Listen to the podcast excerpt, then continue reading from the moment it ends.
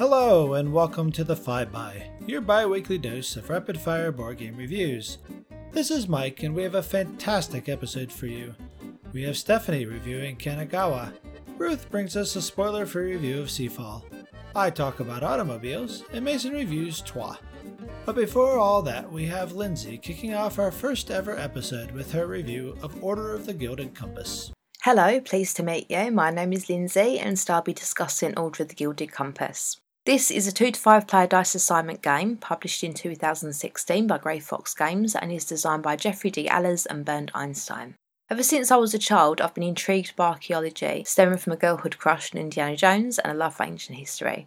I once said if I haven't decided on profession by the time I'm 30 years old, I'll become an archaeologist. A pipe dream that didn't quite pan out.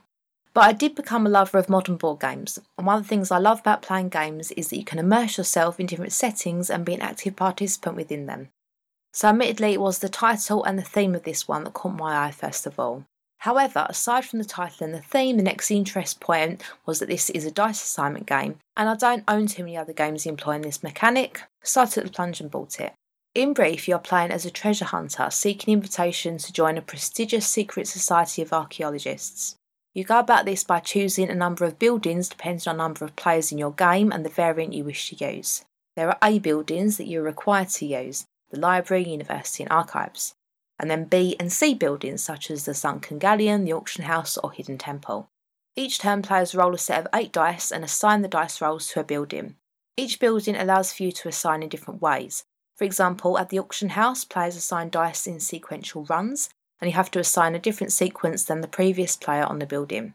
Each building gives you something to collect, like magical items, specialists, maps, or reroll tokens. The game includes two variant options for 2 to 3 players. You can choose variant 1 that gives you fewer buildings and less conflict, or variant 2 where you have the same amount of buildings as a 2 to 5 player game, but you use two neutral dice in addition to your own that you can assign during the game, but you must always use your own colour dice each turn. I think it's important for me to tell you at this point that I've only played two player. I think some would argue this wouldn't work so well as a two player game, but actually it's been really rather enjoyable. We played using variant 2 because my partner and I actually enjoy the conflict element, and use the neutral dice added a somewhat take that element to the game. So at a time when other players would be jostling for a space on a building, instead you're using the neutral dice to say, well, if I'm not getting that, then you're not either, and minimising your opponent's options. And of course, this side of the plane doesn't suit everybody, and that's a point to consider if thinking about playing this as a pair. And if this doesn't suit your style, you can always choose variant 1 and just do your thing and accumulate points without being a big meanie. But in my opinion, that is the somewhat easier but friendlier version. I'll confess that my first game I found a little bit clunky. It took me a while to warm to it. Sometimes I will love a game from the first play, others I'll persist with until holding my hands up and saying, like, look, I made a mistake with this one. But I'm pleased to say that Ordered Gilded Compass did not fall into the latter category. It just took me a couple of games to get the feel for it and care about why I was doing anything. And when that clicked for me, I really started to enjoy it. My favourite combination of buildings so far have been the Illuminati and the Treasure Hunters Guild, along with the A buildings. The Illuminati give you more opportunities to manipulate your dice rolls, and the Treasure Hunters Guild gives you more secret mission tiles that allow you um, more to aim toward and greater bonuses. A real positive of this game is there is a huge amount of replayability when experimenting with different combinations of buildings to find what you enjoy the most. I also love games where the end scoring is satisfying, and this is very much the case here when you tot up what you've accumulated. For example, when you assign two different specialist types of matching colour to a map and a magical item, you can really boost your bonus points. Also, like the fact that even though it is a light game and there's not really an opportunity for any long term strategy, it requires a good deal of thinking and decision making in the moment, using what you have to your advantage and being smart about it. It's also worth mentioning that this game is a reimplementation of Alea Iacta Est, which was published in 2006. I haven't played that, so I can't really compare. Having read the rulebook to Alea, it doesn't seem to be radically different in terms of general gameplay as far as I can see. In regards to packaging and theme, this is definitely the prettier of the two, and the new theme suits it rather well. Although, in my opinion, the theme isn't too strong within the game. You could paste anything to it and it would still work. So, to summarise, if you like a box packed full of components, where you first open it and you're like, what does this do? What do all these things mean? then you'll love unboxing this game and discovering what it's all about. You'll enjoy this game if you fancy something light but gives you lots to think about with plenty of opportunity for point scoring at the end of the game. And I think that's my five minutes up for today. You have been listening to Lindsay on 5 by Games, and you can find me on Instagram, Facebook, or YouTube as Shiny Happy Meeples, or visit my blog at www.shinyhappymeeplesblog.wordpress.com. Until next time, bye. Hi, I'm Mason Weaver. Let's talk about Troyes. Troyes was originally published in 2010 by Pearl Games and printed here in the US by Z-Man. It was jointly designed by Sébastien Dujardin Xavier Georges, and Alain Orban, and illustrated by Alexandre Roche. When I got into hobby board games, Troyes was one of the first real games I played after Carcassonne and Castles of Burgundy. It's still one of my favorite games, so I'm really happy that it's just coming back into print from Asmodee. Troyes is a lot of things. It's a worker placement game, a resource management game, and a dice allocation game. It's fairly strongly themed, and it's nominally about rebuilding the city of Troyes in medieval France. Winning Troyes is about balancing your influence, your money, and your victory points, like a lot of other games, but here they're all directly interrelated. You're rewarded in Troyes when you thwart threats to the city, but you're sort of competing cooperatively to get rid of the bad guys. There are interesting choices to make every round about the amount of resources you're willing to allocate to rebuilding the cathedral, to growing your wealth, to influencing the church and nobility, and of course to staving off marauders, pestilence, and raiders. Troyes is pretty highly interactive for a Euro game. Now you can take other people's dice, pay them a pittance, and then use them in your own plans. You have worker meeples that are your family members, and using dice allocation, you're placing them in the church, city hall, and the military, which in turn gets you more dice to use, but then you're also sending them out to get jobs and do activities so they can bring money, influence, or points back to your family. A lot of the magic in Troyes, for me, is the ability to combo professions and activities. So you might go hunting to gain 3 influence, and then use those 3 influence next turn on the artisan to gain 18 coins, which you would then use in later turns to buy up a bunch of other people's dice and convert them to victory points by taking a pilgrimage. Besides the player interaction and the interconnectedness of systems, Troyes is just dead beautiful. And it's the game that made me fall in love with Alexander Roche's artwork, and it's one of the reasons he's in my top 5 board game artists. Shout out to Beth Sobel, Vincent Dutrait, Klemens Franz, and Michael Menzel, who are the rest of my top five. I have the original Z Man printing of Troyes, and I haven't seen the new version, but I'm led to believe that they are interchangeable and basically indistinguishable. There's an expansion for this game called The Ladies of Troyes that was, for a while, one of the most expensive and most highly sought after expansions in the hobby because it was out of print and there were not very many copies of it to begin with. Fortunately, Asmodee has seen fit to reprint the expansion as well, and it's very, very high on my list of things to purchase this year. We've played Troyes about a dozen times on the table, and probably another dozen on Board Game Arena. Troyes lends itself really well to online real time implementations, though I think playing it turn based might feel a little slow. Including the expansion, there are 57 different activity cards available, but you only use 9 in each game. As a result, there are no single strategies that work every time in Troyes. It's not always the case that a game is both highly variable and also highly replayable, but I think that Troyes is. There's a whole separate discussion to be had about how we should stop using those two terms interchangeably, but this is neither the time nor the place. There's a set of player mats available that you can download from the file section of Board Game Geek that I think are absolutely essential. They were designed by Evan Derrick from Van Ryder Games, who's the designer of Dark Moon. I had them printed on canvas, and I wouldn't play without them now. So, if you're a fan of Eurogames, if you're a fan of medieval France, if you're a fan of dice drafting, if you're a fan of worker placement, then Troyes is a game for you. Troyes a solid 9 for me, and I give it 5 out of 5 cathedrals built from dice. Thanks for listening. You can follow me on Twitter at Mason A. Weaver. Join me next time for the first of my new classics series, where I talk about the role selection card game San Juan. Hello there, it's Mike. And today I want to talk about one of my favorite and most played games for 2016 automobiles. And as much as I'd love to do the whole start your engines bit for this review, Car racing has never been a big draw for me. Best I could tell from my dad, its sole purpose was to provide hours of meaningless noise and something to occasionally curse at while working on the family cars, or just kind of mucking around in the garage. But a race in board game form? That has always struck me as an ideal distillation of the basic concept of gaming a race to see who wins. And I've hemmed and hawed for years over which game to get, with many being almost perfect, but just short of what I really wanted.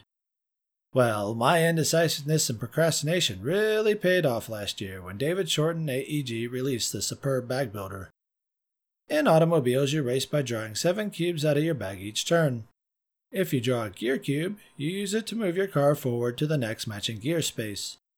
If you draw a special ability cube, you use that ability. Handling, performance, and engine cubes all help you either move by treating your gear cubes differently, move based on your position in the race, or move based on what cubes you have on your player board. Garage and pit cubes help you remove wear and other cubes from your player board before they go back in the bag for future draws. As the draw is random, you really need to balance the need for flexibility with the need for cubes that will move you the fastest. While the bag draw certainly adds randomness to the game, the overall feel of automobiles is very strategic as you buy cubes based on their abilities, the layout of the track, and the way your opponents are racing. The double sided board requires different quantities of different gears depending upon if you are racing the stock car oval or the curves of Formula One. In addition to the five types of ability cubes, there are four different cars that can define the abilities for that type during the race. Each card not only acts differently, but they cause the different cubes to interact differently. The rulebook even gives several recommended card combinations that make the races feel very unique. There's a lot to consider, but each card and ability are very clear and easy to understand, so it's not cumbersome. The other main strategic part of automobiles is the brilliant use of wear. As you race around the track, you gain wear cubes in relation to how fast you went that turn. The faster you go, the further you go, but also the more wear you gain. To the point if you do not remove them, they will eventually clog up your draw, leaving you going nowhere fast. You can avoid gaining wear cubes if you manage to draft behind another player that turn, but once you have wear, the only way to remove them is by either skipping your whole turn for a pit stop, or preferably using those pit or garage cubes during your turn. So, does this game accurately simulate what it feels like to race a car? As someone who isn't a huge racing fan, I can't say with certainty, but I don't think so. I feel more like a crew chief making decisions of how we're going to strategically run this specific race, mixed with how a driver may feel tactically choosing what to do this turn based off of what they feel the car can handle at the moment. Kind of the Legends of Andor of racing, which is probably why I like it so much. This game for me is the perfect melding of mechanisms and theme, and also fun and strategy. If you're still unsure and wish to try automobiles before buying, there is an excellent implementation on Yucata that is free to play. Mr. Short himself has kindly lapped me there more than once. Seriously, he's very polite while crushing you. Unfortunately, one shouldn't talk about this game without addressing the elephant in the room, or in this case, two elephants.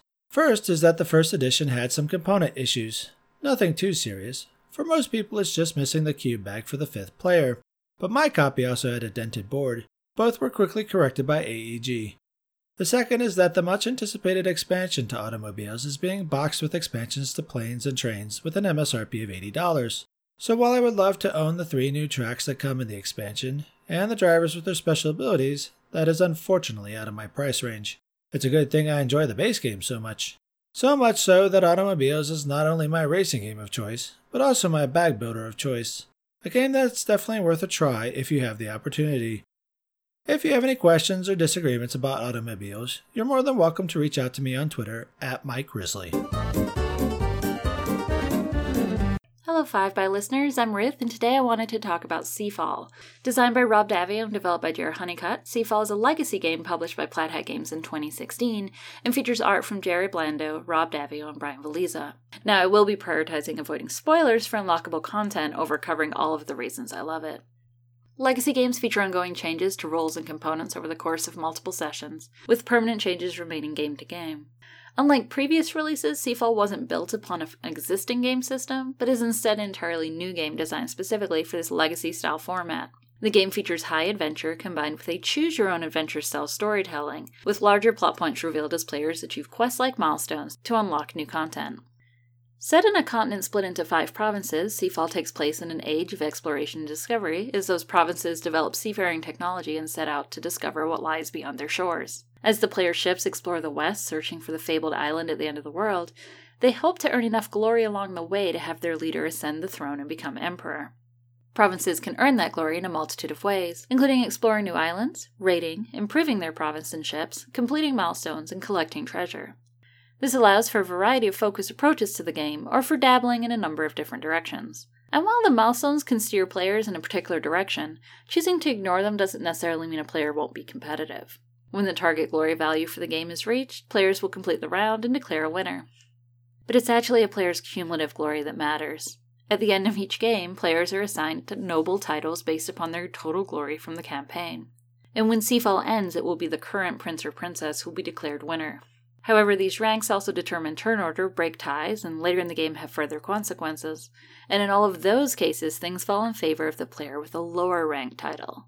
The tension between staying in the lead to try and win with staying a little further back to get more advantages is pretty interesting and it helps keep everyone in the game to some extent.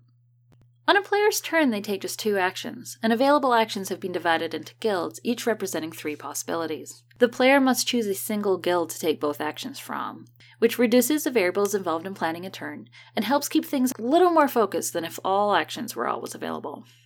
Successfully completing some actions will direct players to read aloud a passage from the captain's book, which ends with a choice. The consequences of their decisions can have short or long term effects on the player's province and can advance the story and theme of the game. Because each player's turn can have a significant impact on everyone else at the table, players remain invested and interested in every action, reducing the likelihood of attention wandering off. At the end of each session, there'll be new areas and opportunities opened up, and permanent enmity is built up, making some areas increasingly hostile to particular players. However, buildings, ship upgrades, and treasures obtained during the game all reset, so players start the next game on a relatively even playing field. The unlocks and small end of game upgrades, however, allow them to go further and do more during subsequent games. I really, really like this reset system. It means a player can't just build and keep the best technologies game to game, which could make them impossible to catch.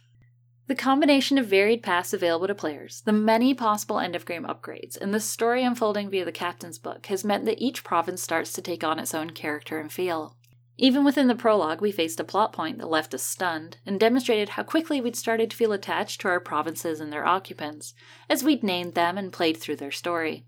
As we've progressed and added new rules and possibilities, the game has just gotten more and more interesting, and I leave each session replaying decisions in my head in order to learn for next time. Overall, Seafall reminds me of Merchants and Marauders from Z-Man Games. However, action resolution and combat's a lot more intuitive and streamlined than in Merchants, which allows for more play and less rule checking. I really enjoyed Merchants, and having this campaign game give a similar feel but with so many more possibilities has been a veritable joy. It's definitely not for everyone. The combination of Euro and Ameritrash sensibilities may not appeal to purists in either camp. And we've had more than one ship sunk due to a failed dice roll. If that sounds maddening to you, I'd caution you on committing to the full campaign. A typical Seafall campaign lasts roughly 15 games of about two and a half hours apiece, so there is a time commitment, and I can't imagine it playing nearly as well with fewer players than R5. That being said, the game provides directions on adding or removing players partway through, so if you're not sure but your group is amenable to potential cast changes, it's worth checking out. And if Seafall appeals in the slightest, I highly recommend playing it. It's been showing up in various online sales in the $50 range, and for a game with this high quality production, with over 30 hours of adventure on the high seas, that's one heck of a deal. It was my game of 2016, and every time we play it, I love it more. Until next time, I'll be sailing the western seas in search of hidden treasures, but if you need me, you can reach me at sequentialgamer.wordpress.com or on Twitter as Roof. That's an R, four O's, then an F. Thanks for listening. Howdy, listeners! It's Stephanie Stone Robb from Five by Games. So, at this year's BGG Con in Dallas, while I was walking the vendor market, there was a charming looking game at the Yellow booth. A game of ever expanding panoramas featuring delicate depictions of flora and fauna. It was gorgeous to look at, and I wanted to get my hands on it. Fast forward two months, and Kanagawa, designed by Bruno Cathala and Charles Chevalier, is a game I have yet to grow tired of. In this game, for two to four, players take on the role of students studying under the great Edo painting master Katsushika Hokusai. You are all probably most familiar with his painting, The Great Wave of Kanagawa. As his student, you are trying to prove your artistic worth by creating the best and most harmonious panorama featuring animals, plant life, pagodas, and people. At the beginning of each round, cards are played onto a bamboo mat for players to draft. In turn order, players can choose to take one of the cards or press their luck and pass and wait for more cards to be made available. Once a player has drafted the available card or cards from any column they choose, they can opt to play the card to their studio, which lets them improve their artistic knowledge, opening up more styles of painting they can do, or they can choose to play the card to their panorama if they already have the knowledge in their studio and the paint resources to do so. The cards feature a creative solution where the right half of the card features the scene to add to your panorama, while the left side can be slid under your player board to show the artistic knowledge that you have acquired. In addition to the endgame scoring for the quality of the artist's panorama, players can earn points during gameplay by receiving a diploma for reaching certain milestones, such as painting a panorama that features three different characters, or a certain combination of animals, or a certain number of trees. But this element involves a decent dose of strategy and a bit of pressing your luck. So, say you're the first player to paint a panorama containing three trees. You could take the diploma for painting those three trees if it's still available, or if you liken yourself a tree painting master, you can reject that available diploma and hope to complete yet another tree to snag the four tree diploma and hope it's still available when that fourth tree is painted. Don't complete that fourth tree? Well, sorry, Charlie. You rejected that three tree diploma and you can't go back and take it. The longer you wait to take diplomas in the five categories, the more points you could earn, but the greater the chance of other players snagging them before you do. Once the deck of cards runs out, or once any player has added 12 scenes to their panorama, the game is over and it's time to tally up the scores. This game scales extremely well as a two player game, but with turn order happening quickly, play with the full four doesn't feel clunky at all. My husband and I played it as a two player game at BGGCon, and we were able to set it up and figure out the basic rules in just about 10 minutes. The game is light enough to teach to new gamers, but there's just enough strategy to keep experienced gamers engaged, especially those who appreciate games that are just really pretty to look at. And speaking of, I can't talk about Kanagawa without giving a huge shout out to the artist Jade Mosch, whose illustrations are featured on the cover and on each card.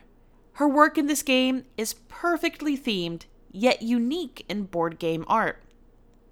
Even though the rules were pretty straightforward, I will say that the rulebook isn't the best laid out. Look, it's a minor complaint, but it was one I felt was worth mentioning.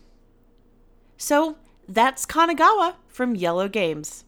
Thanks for listening, and until next time, stay playful. Thank you for listening to the 5 by. If you'd like to follow us, please do so on Twitter at 5 by Games. Like us on Facebook at facebook.com slash 5bygames. Join our BGG Guild number 2810. Listen to us on iTunes or Stitcher, or just follow all the links on 5bygames.com. Thanks for listening.